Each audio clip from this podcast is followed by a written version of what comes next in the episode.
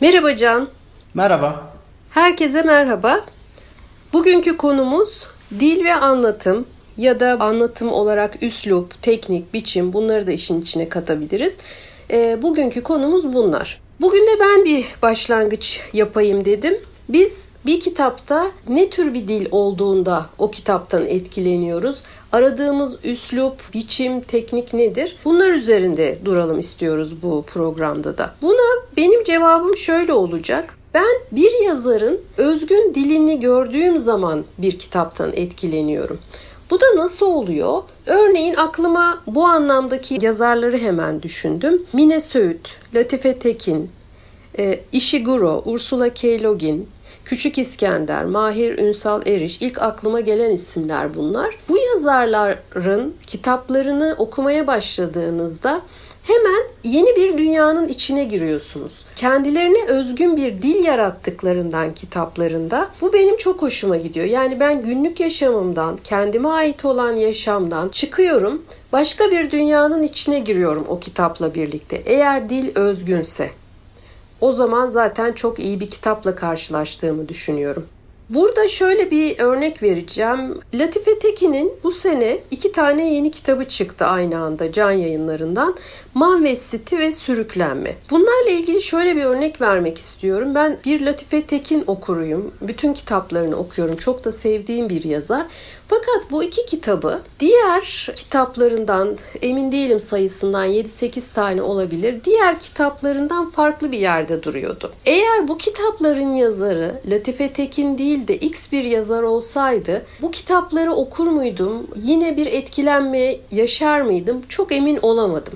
Ama e, Latife Tekin'in o bildiğim dilini tekrar bu kitaplarda gördüğüm için yine keyif alarak okudum. Kitaplar beni çekti ama diğer kitaplarından biraz farklı şeyler denemiş bu son kitaplarında. Demek istediğim şu, dil yazara özgün olabilir ama bu her zaman da o kitaptan çok iyi bir geri dönüş alacağımız anlamına da gelmiyor. Beklentilerimizden farklı bir şeylerle de karşılaşıyor olabiliriz. Bir ekleme daha yapacağım. Bir de benim için dilin müziği ve ritmi olmalı. E, bu bir gereklilik değil tabii ki. Ama benim dilini sevdiğim, üslubunu sevdiğim yazarlarda ve kitaplarında karşılaştığım şey bu. Bu yazarların kitaplarını okuduğumda bir müzik ve ritim duygusuyla gidiyorum. Satırlar arasında, sayfalar arasında. Ve o bozulmuyor. O ahenkten dolayı, o akıcılıktan dolayı kitabın sonuna kadar ne heyecanımı, ne coşkumu, ne keyfimi düşürüyorum. Bir de böyle bir özelliği var. E, şimdilik bu kadar söyleyeyim. Bu konuda senin görüşlerini alayım Can. Şimdi teknik dediğimiz zaman veya biçem ya da üslup dediğimiz zaman bu aslında geçtiğimiz bölümde konuştuğumuz öyküden, kurgudan biraz daha farklı bir yerde duruyor. Çünkü öyküde neyin bizi çektiğine belki biraz daha net yanıt verebiliyorduk. Şimdi biçimde ve dilde de belki benzer bir yanıt verilebilir ama biçim ve dil düşündüğün zaman çok jenerikleşmiş, genel geçerleşmiş öyküler olabilir. Alışıldık öykü kalıpları, tarzları olabilir. Ama alayım ben bunlardan bir tanesini anlatayım diyen ortalama biri bile bunu kendince anlatmak durumunda. Eğer nitelikli biri ise, becerikli biri ise özgün, yaratıcı, derinlikli bir biçimle bunu anlatacak. Yok sıradan biri ise sıradan bir dil ve teknikle bunu anlatacak. Dolayısıyla burada her şey senin dediğin gibi, sen özgün bir şeyden söz ediyorsun. Bunun bir boyutu da her yazarın kendince bir dilinin olduğu ya da büyük oranda insanların kendilerince diller ve teknikler kullandığı, yaptıklarında, yazdıklarında. Dolayısıyla biraz yazarlardan söz edeceğiz aslında. Sen de öyle yaptın zaten. O yüzden burada söz edebileceğimiz e, değişik örnekler çok daha fazla. Aynı zamanda kestirip atmak da daha güç bunu öyküye, kurguya kıyasla belki de. Benim de söz etmek istediğim birkaç kişi var. Öncelikle ben kendi türümden biraz söz etmek istiyorum. Suç yazınından biraz söz etmek istiyorum. Ee, söz ettiğim iki insan, daha doğrusu edeceğim iki insan Türkçe'de ne yazık ki çok yaygın biçimde çevrilmiş ve okunuyor değil. Ancak e, yine söz ettiğim, sanıyorum ilk bölümde de söz ettiğim Don Winslow'dan söz etmek zorundayım. Aynı zamanda işin içine teknik girdiği zaman aslında kendisini de ayrıştıran şey bu olduğu için büyük oranda Lee Child'dan da veya işte James Grant'ten de, onun çünkü mahlasıdır Lee Child, ondan da söz etmek zorundayım. Lee Child çok satan bir yazar. Yani çok satan bir yazar. Sanıyorum dokuz saniyede bir falan dünya üzerinde bir yerde bir Lee Child kitabı satın alınıyor. Öyle bir istatistik tutmuşlar. Bunun bir nedeni var. Lee Child olağanüstü basit yazıyor. Hatta okuduğunuz zaman ya bunu başkası da yazardı. E ben de yazardım. Hatta ben şu anda mutfak tezgahında mesela alıyorum bu kaydı. Mutfak tezgahını biraz eğitsek herhalde bunu yazardı diye düşünüyorsunuz.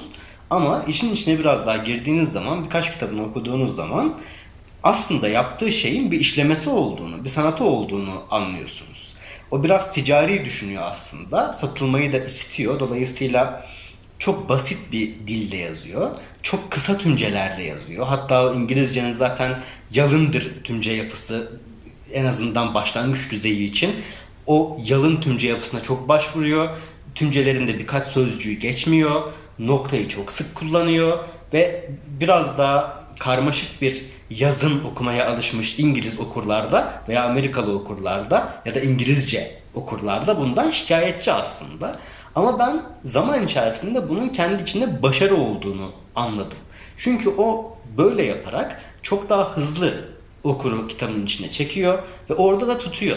Aslında okura kitabı bu ölçüde rahat, zorlanmadan, heyecanla, istekle okuturabilecek bir dilin de ben övülesi bir şey olduğunu düşünüyorum. Çünkü e, çok basit bir şeyse bu kardeşim, e, çok okunuyor bu. Herkes böyle yazsın, herkes çok okunsun o zaman. Bu o kadar basit değil aslında. Çok basit görünmesine karşın buraya gelmeye çalışıyorum.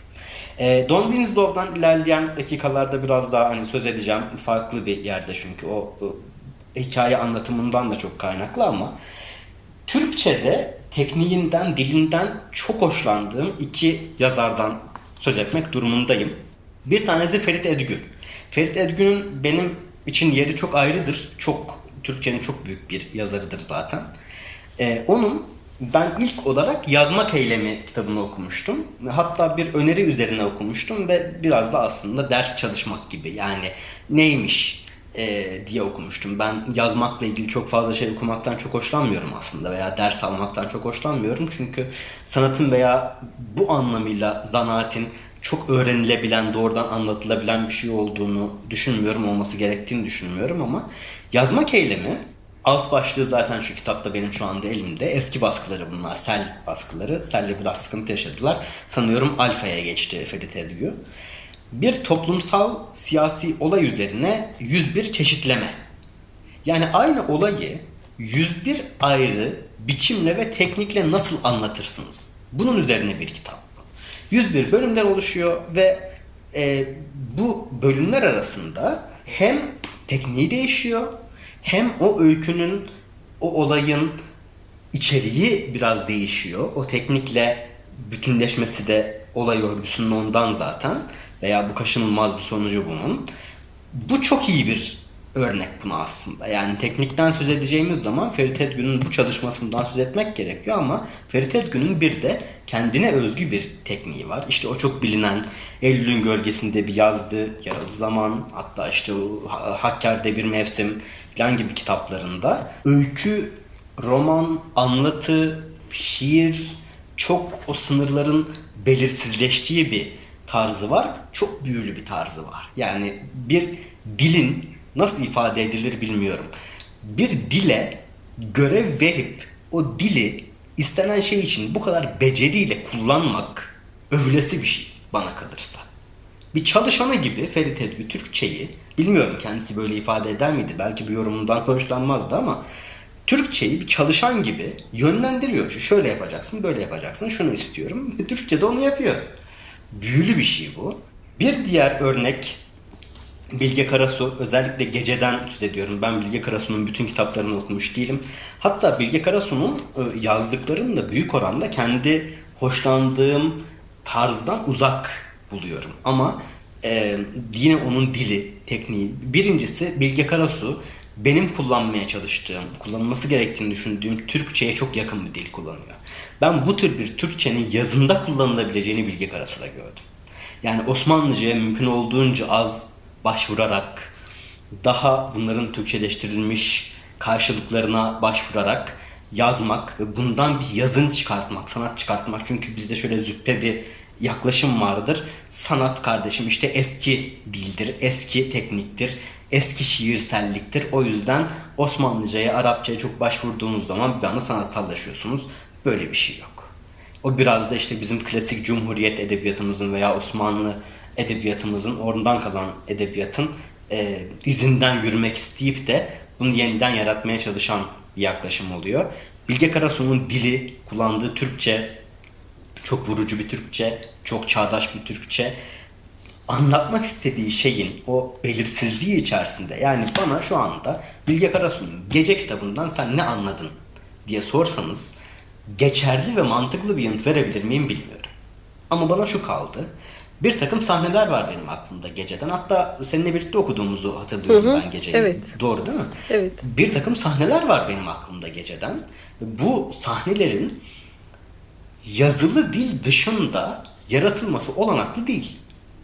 Ve Türkçe dışında bir dilde de ben Gece'nin yazılabileceğini hiç düşünmüyorum. Yani bilmiyorum, çevrilmesi falan gibi bir şey yapıldı mı daha önce ama bana olabilecek bir şey gibi gelmiyor. O dille, o dilin kullanıldığı teknikle anlatılan şey arasında bu ölçüde güçlü bir bağ, Bilge Karasu'ya özgü bir şey belki de, veya bir anlamda öyle. Bunun aslında teknikten ne kastettiğimi de biraz açıklayabildiğimi düşünüyorum. Yani hı hı, evet, yakından ilgili yazdığınız şeyle herkesin kendine özgü bir tekniği var. Sen de ona değindin. Hı hı. Ama Ferit Edgü ve Bilge Karasu benzer değil belki teknikleri ama ikisi de dili çok özgün, çok sanatsal biçimde kullanıyorlar ve bunu da bizim alışkın olduğumuz o ağdalı, zorlama, yapmacık Türkçe'ye hiç başvurmadan yapıyorlar. Kendilerince bir anlatı kuruyorlar. Orada bir belirleyici özelliği belki şöyle ifade etmek anlamlı olabilir. Belki de teknik nerede vazgeçilmez oluyor, nerede çok büyük önem kazanıyor, yaşamsal önem kazanıyor. Öyle bir teknikle anlatıyorsunuz ki bir öyküyü, o öykünün artık siz onu anlattıktan sonra bir başka biçimde veya biçimde anlatılması çok anlamlı olmuyor, çok olanaklı olmuyor. Yani bu işte Gece örneğinde verdiğim, Türkçe anlatacaksınız, Bilge Karasu'nun anlattığı gibi anlatacaksınız. O zaman anlamlı oluyor. O kitap bununla anlam kazanıyor. Ferit Edgü'nün kitapları benzer. Yani öyle yapılması gerekiyor onun. Yazılı yapıt dışında anlamlı değil. Türkçe dışında anlamlı değil. Bu çevrilemez, çeviri yazın kötüdür anlamına asla gelmiyor. Hatta çevrilebilirse o kendi içinde bir sanat olur. O da çevirmenin sanatı olur işte. Ama burada teknikte özel olarak benim için vurucu olan, benim sevdiğim yazım türüne yakın olmamasına karşın adını almak zorunda olduğum iki kişiden söz ettim. Ee, üç kişiden daha söz edeceğim ama önce bir sözü sana vereyim çünkü ele geçirmiş oldum bütün kaydı. Devam edeceğiz. Çok güzel oldu. Devam da edebilirdim. Ben sadece araya bir iki ekleme yapmak istiyorum. E, çünkü konuştukça aklıma geliyor benim de. Sen bunları söylerken daha önce de düşündüğüm bir şeydi ama daha netleşti kafamda. Aslında bizim her bölümde ele aldığımız parça, işte öykü, konu, okur, yazar, bunların hepsi bir anlamda da kurgunun bir parçası gibi. Yani ben şöyle düşündüm. Dil de, teknik de bizim kurguladığımız şeyin, o öykünün bir parçası, onu anlatabilmemiz için.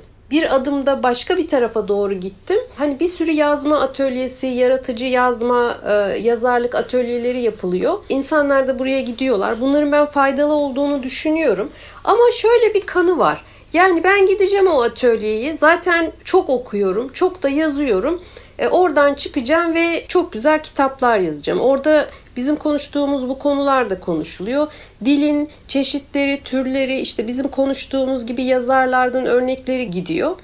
Ama bunlar sadece bilgi olarak alınabilir. Dil nasıl ortaya çıkıyor? Bir kitabın dili ya da yazarın özgün dili nasıl ortaya çıkıyor? bence şöyle ortaya çıkıyor. Zaten o yazarın bir derdi var o yaşa gelene kadar, o güne gelene kadar. E, kitap yazmasının nedeni de kitap yazmak değil.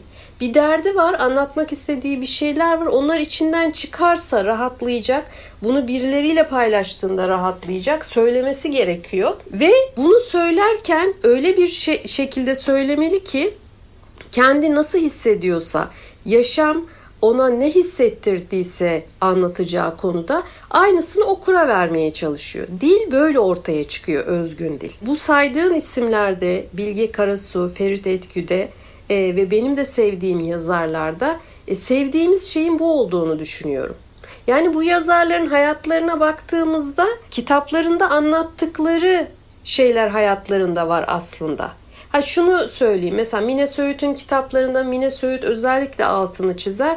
E, kitaplarımda olan şeyden farklı benim hayatım. Yani ben son derece normal, e, normal derken hani kitaplarda geçen o korkunç, ürkütücü şeylerin olmadığı, bunlarla karşılaşmadığı, daha güvenli, daha herkesin hayatına yakın bir hayat sürdüğünün altını çizer. Ama şöyle bir şeyi var, bir derdi var. Gazeteci kimliğinden kaynaklı olarak e, hayatta bir sürü kötü şey oluyor. E, bunlar niye oluyor? Bunların altında yatan nedenler ne? Ve bunları paylaşıyor kitaplarında da. O yüzden paylaşırken de okura bunu geçirebilmek için kullandığı bir dil var. Biz o yüzden e, onun anlattıklarından bu kadar etkilenebiliyoruz. Kimi okur okuyamıyor bile bu metinleri. Böyle bir ekleme yapmak istedim. Öbür üç ismi de merak ettim. İstersen onlara sen devam et. Söylediklerine büyük oranda katılıyorum. E, büyük oranda dememin nedeni yani çok sen de bununla sınırlı olduğunu düşünmüyorsun kuşkusuz ama e, yalnızca yani bir derdim var bunu nasıl aktarırım olmayabilir benim zaten tekniğin arkasında yatan şey. O yüzden önemli bir bölümüne katılıyorum söylediklerinin. Burada benim söz etmek istediğim özellikle bir kişi, hatta geçtiğimiz bölümde de söz ettim. Türk yazınının bana kalırsa benim şu ana dek okuduğum ki önemli adları okumaya çalışıyorum hem eskilerden hem e, çağdaş Türk yazınıyla dürüst olmak gerekirse çok aram yok ama en azından e, uzak kalmamaya uğraşıyorum, çalışıyorum. Memduh Şevket Esendal, geçtiğimiz bölümde de söz ettim. Benim çok sevdiğim bir yazar. Türk yazınının az önce de söz ettiğim üzere büyük adlarını okumaya çalışıyorum. Benim henüz Memduh Şevket Esendal ölçüsünde keyif alarak okuduğum başka bir Türk yazar var mı bilmiyorum. Yani çok farklı bir keyif alıyorum onun yazdıklarını okumaktan. Bu hani en başarılı yazarıdır Türk yazınının. Hayır. Yani anlattığı şeyler de burada devreye girmeli. Memduh Şevket çok yaşamsal, çok yaşamı değiştiren şeyler anlatmıyor. Hatta bir iki öyküsü dışında Memduh Şevket'ten okuyup da aklında kalan, sende iz bırakan ne var sorusuna vereceğin doyurucu bir yanıt da yok. Onu düşündüm hatta. Ben İlk olarak Ayaşlı ile kiracılarını okudum. Memduh Şevket'in yazdığı. Bir roman, sanıyorum iki romanından biri zaten. Sonrasında Vasıf Bey'i de birlikte okuduk. Ayaşlı ile kiracıları bir kitap boyunca bin dokuz yüz otuzlar Türkiye'sinde bir kitap boyunca dedikodu. Bir grup insan sürekli onun dedikodusunu yapıyor, onunla ilgili sohbet ediyor, bununla ilgili muhabbet ediyor ve bu adam iki yüz üç yüz sayfa boyunca bunun romanını yazıyor. Benim çevreme bu romandaki insanlar gelip benim oturduğum bir yerde bu kadar dedikodu yapsalar orada ev sahibi bensem ya bunları kovarım ya da ben kalkar giderim. Ama şimdi bu kitabın içinde alıyorum, okuyorum ve çok büyük zevk alıyorum bundan. Neden? Bunu uzun süre anlayamadım. Memduh Şevket bu aslında bizimle aynı ortamda olsa çok da hoşumuza gitmeyecek veya içinde bulunmaktan hoşlanmayacağımız o muhabbeti öyle güzel bir dille anlatıyor ki. Romantize etmek istemiyorum o eski günleri. Çünkü bilmiyorum yani bin dokuz yüz otuzları romantize etsem ne etmesem ne bilmiyorum yani. O zamanın insanları çok güzeldi şimdikiler değil. Demek de anlamlı değil. Ama Memduh Şevket'in biçeminde bir şey var. Dilinde bir şey var. O geçtiğimiz bölüm okuduğum alıntıyla belki ilgili olabilir. Hep insana güç veren, insanı yaşamak için heveslendiren şeyler yazmak istemesiyle ilgili olabilir. Her zaman da öyle şeyler yazmıyor, kendisi de söylüyor ama ben zaman içerisinde Memduh Şevket'i böyle çok sevme nedenimin dili olduğuna karar verdim. Burada burada bitti bu konu. Yani çünkü Dediğim gibi ben bu kadar insanın dedikodusunu dinlemekten olağan günlük yaşamımda hoşlanacak değilim. Hele ki bin dokuz yüz otuzlarda kim kiminle evlenmiş, kim kiminle ne yapmış diye. Bu kimse herhalde istemez böyle bir şeyi. Gerçi bilmiyorum kadın programları niye var ama bana akıllıca gelmiyor. Ama işte yazılmış ve okuyorsunuz. Ve çok keyif alıyorsunuz. Ben kendi adıma çok keyif alıyorum. Ve Memduh Şevket'in dili hem anlatım tekniği, diyalog becerisi. Diyalog çok önemli. Yani Memduh Şevket'in diyalog yazımında ben şu izlenime kapılıyorum. Hani gerçekten çok özgün, çok akıcı. Böyle hani bazen sosyal medyada şeyler paylaşılır. Bir sahne paylaşılır. İki insan sohbet ediyordur veya işte birileri bir şey yapıyordur. Yukarıda şey yazarlar. Film sahnesi olsaydı beğenirdiniz ama burası bilmem nerenin bilmem ne köyündeki bilmem kim ne bilmem kim derler. Hoş bir sahnedir o. Bu ukalalıkla o sahneyi de berbat ederler aslında paylaşırken. Ben Memduh Şevket'in yazımında biraz o şeyi özellikle diyaloğunda alıyorum. O duyguyu alıyorum. Yani gerçekten konuşan, konuştuğu da dinlenebilecek, konuşmasının tınısında bir hikmet de olan bazı insanların sohbetine yazınsal bir yaklaşımla, işte daktilosuyla, kağıdıyla, kalemiyle değil de bir mikrofon uzatmış da onu canlandırıyormuş gibi bir izlenime ben kapılıyorum. Diyalog önemli çünkü. Dolayısıyla işte Memduh Şevket'in o tekniği, o dili benim çok hoşuma gidiyor. Burada ondan söz etmek durumundayım. Aynı zamanda kendisinin dil kullanımının çağdaşı olan yazarlarla karşılaştırıldığında günümüz Türkçesine çok daha yakın olduğunu görüyoruz. Pek çok başka yazara göre. Yani aynı zamanlarda yazmış olan diğer yazarları alıyoruz, karşılaştırıyoruz. Memduh Şevket bir yandan onun da dili çok yalın ve basit gibi geliyor insana. Ama Türkçesinde çok az Osmanlıca'ya, çok az Arapça'ya başvuruyor. Ve bu anlamıyla öyle bir izlenim yaratıyor ki sanki geleceğin kitabını yazmış. O da benim çok hoşuma gidiyor. Ben hatta kitaplarının bir yerinde hala da bir kuşkuyla yaklaşıyorum. Yani bir yerinde yazacak ya günümüz Türkçesine uyarlayan filancadır diye. Onu bekliyorum ben bir yerinden kitabın çıkmasını. Bir diğer söz etmek istediğim yazar, aynı zamanda Can Yayınları'nın kurucusu, simge bir adı Türk yazınının, Erdal Öz. Biz Erdal Öz'ün ben ilk olarak herhalde onu da birlikte okuduk. Havada Kar Sesi Var'ı okuduk. Şimdi uzun süre oldu ben bunu okuyalı. Öykülerin içeriğiyle ilgili çok bir şey anımsamıyorum. Ama bir Türkiye tablosunun yapımına, boyanmasına, tanık olmuşum duygusuna kapıldığımı anımsıyorum. Orada da o insanların çok güzel yakalandığını, bir coğrafyanın, bir kültürün çok güzel yakalandığını ve kendini okuttuğunu anımsıyorum. Bu benim için çok değerli bir şey. Benzer duyguya kapıldığım başka yazarlar da var ama Erdal Öz'ün ki e, yine yineliyorum. Bunlar benim aslında çok büyük tutkuyla okuduğum türde yazarlar değil. Memduh Şevket'e ayırıyorum ama buradaki teknik çok önemli. Buradaki dil çok önemli. Çok yaşamsal bir ayrım yaratıyor çünkü orada. Son olarak söz edeceğim dedim. Don Winslow'dan, yani suç yazınının, Amerikan suç yazınının bana kalırsa en önemli adlarından biri. Çok başka türde insanlardan söz ediyormuşum gibi hissettim. Gerçekten de öyle. Bunu kötü bir şey olarak değerlendirmediğim gibi biraz da özen aslında isteyen bir şey bu. Çok kısıtlı bir e, türde okumamak. Bunu yapmaya çalışıyorum. E, bir yandan da çok dağılmadan. Ee, ama suç yazımında Lee Child'dan söz ettik. O işte çok basit yazan, çok satan. Don Winslow'la çok ağır yazan, yine çok satan ama çok ağır yazan, okumak için bir emek harcanması gereken bir yazar. Gerçi söz edeceğim kitabın üçüncü kitabını berbat etmiş. Yani onu da yazamadığı bir kitabı okumuş oldum ama e, Amerika'nın uyuşturucu savaşı üzerine özellikle e, yazdığı bir üçlemesi var.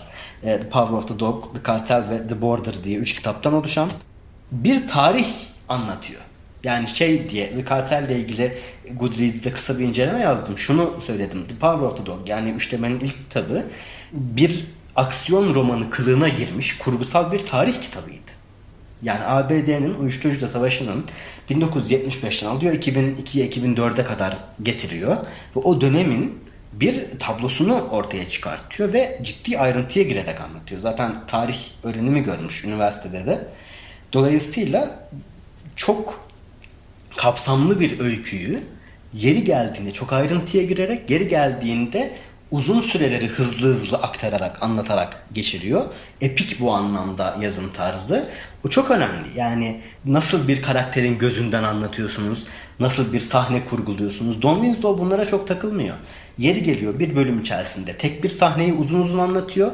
Yeri geliyor birkaç paragrafta iki üç yıl atlatabiliyor veya uzun süreler atlatabiliyor.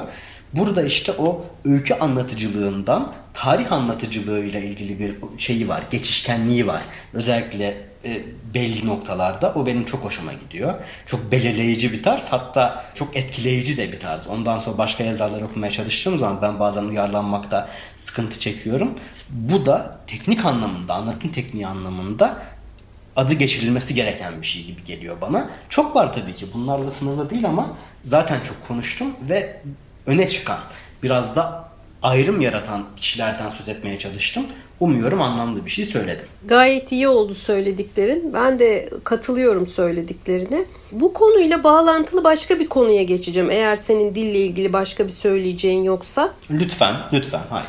Aslında en başından beri hep aklımda dil programında bunu gündeme getirmek iyi olur diye düşündüm. Şimdi sen de biraz önce bahsettiğin yabancı yazarların kitaplarında neden etkilendiğin dil ve teknikle ilgili anlatıyorsun. Biliyorum sen genelde orijinal dilinde okuyorsun kitapları. Elimden geldiğince evet. Ama sonuçta şey, Türkçe okudukların da var. Hani İngilizce bile olsa orijinali kitabın Türkçe okudukların da var. Bazen karşılaştırıyorsun. Bize bu konuda yorumlarda da bulunuyorsun. İyi oluyor bizim için. Şimdi ben İngilizcemi yeterli görmediğim için orijinal dilinde okumayı tercih etmiyorum. Bir kere e, kimi okumuştum? Illusions, Yanılsamalar kimindi? Şu ünlü bir yazar vardı. Sen bilirsin belki. İsmini hatırlayamadım. Bilemedim. Yanılsamalar, Illusions diye. Çok ünlü bir yazar. Neyse şimdi aklıma gelmedi. Bir onu İngil- çok basitti dili. Onu okumak istedim. Onda bile Türkçesini keşke sonra okusam mı acaba diye düşündüm. Çünkü hakim olduğun bir dilde edebi bir eseri okumak başka bir şey diye düşünüyorum. Burada nereye geleceğim? Çevirmenlere teşekkür etmek istiyorum. Çünkü seni dinlerken bir yandan da dilini sevdiğim yabancı yazarları düşündüm. Ee, işte Ursula K. Le Guin, Ishiguro, Milan Kundera, Marquez, Salinger, Virginia Woolf. Ee, bu şu ara elimde şey var. Javier Marías'ın e, Yarınki Yüzün Romanı var. Oldukça uzun bir roman. Şimdi çok özgün dilleri olan yazarlar e, dünya çapında okunuyorlar. Şimdi benim bu kitaplardan keyif almamın en büyük nedeni çevirmenler. Niye bu konuyu da özellikle gündeme getiriyorum? Bizlerin, biz okurlar olarak onlara gerçekten teşekkür ve minnet borçluyuz.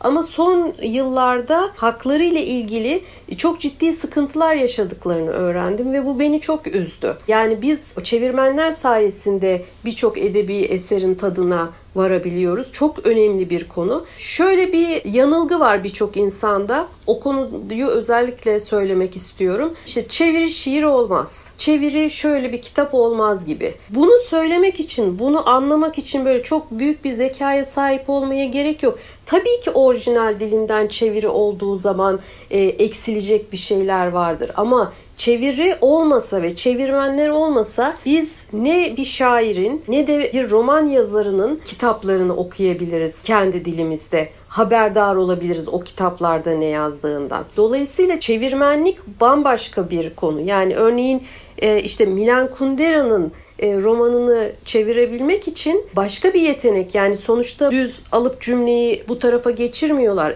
Onların da edebi bir birikimi var. Belki birçok yazardan çok daha birikimliler. O birikimle bu çevirileri yapıyorlar ve yaptıkları şey çok önemli. Buradan da bence mesaj olarak iletelim. Ee, yayın evlerinin çevirmenlere bütün haklarını fazlasıyla vermeleri gerektiğini düşünüyorum. İyi çevirmen dediğimiz zaman benim çocukken okuyup çevirisinden çok hoşnut kaldığım ve sonrasında evimde koleksiyon için, kitaplığıma koymak için İngilizcesini değil, İngilizcesini de okumadım zaten henüz, bir noktada öyle bir niyetim var ama Türkçesinin olması gerekiyor dediğim bir kitap Yüzüklerin Efendisi. Yani burada tek bir kişiden örnek vereceğim. Bu çok nitelikli, çok değerli çevirmenlerimiz var. Benim aklıma gelen bir kişiden örnek vereceğim. Çiğdem Erkal İpek, Yüzüklerin Efendisi'nin çevirmeni. Çok büyük bir özenle devasa bir iş o ve çok nitelikli bir çeviri. Öyle anımsıyorum. Yani ben on iki on üç yaşındaydım Yüzüklerin Efendisi'ni okuduğum zaman herhalde ve o zaman çok iyi bir çeviri dediğimi hatırlıyorum. Sonrasında da denk geldiğim zaman biraz kurcaladığımda benzer bir izlenimi yeniden edindiğimi anımsıyorum. Çeviri işinin, yani iyi çeviri olmazın işte boşa çıktığı noktalardan biri bu. İyi çeviri olur kardeşim işte. Şunun da çevirisi olur, bunun da çevirisi olur. Yapacak bir şey yok. Çeviri dediğimiz şey bir şeyi alıp aynalamak değil, başka bir dilde. O dilde yeniden yaratıyorsunuz. Hatta böyle kullanılan kitaplar da vardı sanıyorum. İşte Türkçe yeniden söyleyen, Türkçe yeniden yazan diye yazılan kitaplar da sanıyorum vardı çevirmenler için. Ee, sosyal medyada biri, anımsayamıyorum kim, gıyabında bağışlasın beni, çevirmenlerin hakkı ödenmez diye gerçekten haklarını ödemiyorlar türünde bir şey söylemişti. Yani bu Türk yayıncılığının gerçekten kanayan yaralarından biri ve Türk yayıncılığının kanayan yara eksikliği hiç yok. Bunun için ayrı bir bölüm yapıp güzel, nitelikli, kıymetli, değerli şeyleri ilk bir beş dakikada konuşup kalan ne kadar süremiz varsa onları, sıkıntıları konuşmaya ayırmamız gerekir. Ne yazık ki daha iyi olacak. Bunun için de emek sarf edeceğiz, harcayacağız harcamam. Benim de söyleyeceğim çok bir şey yok. Yani çeviri çok değerli bir şey. Her şeyin çevirisi olur. Bir dilde yeniden yaratıyorsunuz bunu. Çok değerli çevirmenlerimiz var.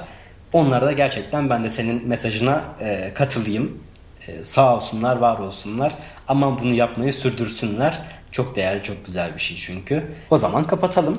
Dili, tekniği konuştuğumuz bir bölüm oldu. Beğendiğinizi, keyif aldığınızı umuyoruz. Önümüzdeki bölümlerde artık biraz daha kişisel zevklerimize, biraz daha kitapların dışından içine doğru girdiğimiz örnekler konuşmaya başlayacağız. Kişisel zevklerimize biraz daha fazla değineceğiz. Onları da umuyoruz ki keyifle dinlersiniz. Hoşçakalın. Burada bizimle bu sohbete katıldığınız için çok teşekkür ederiz. Var olun. Bilge Karasu'yu sen e, çok güzel andın. Buradan ona bir saygı duruşu gösterip diyorum ki ne kedisiz, ne kitapsız, ne şiirsiz kalın. Hoşça kalın.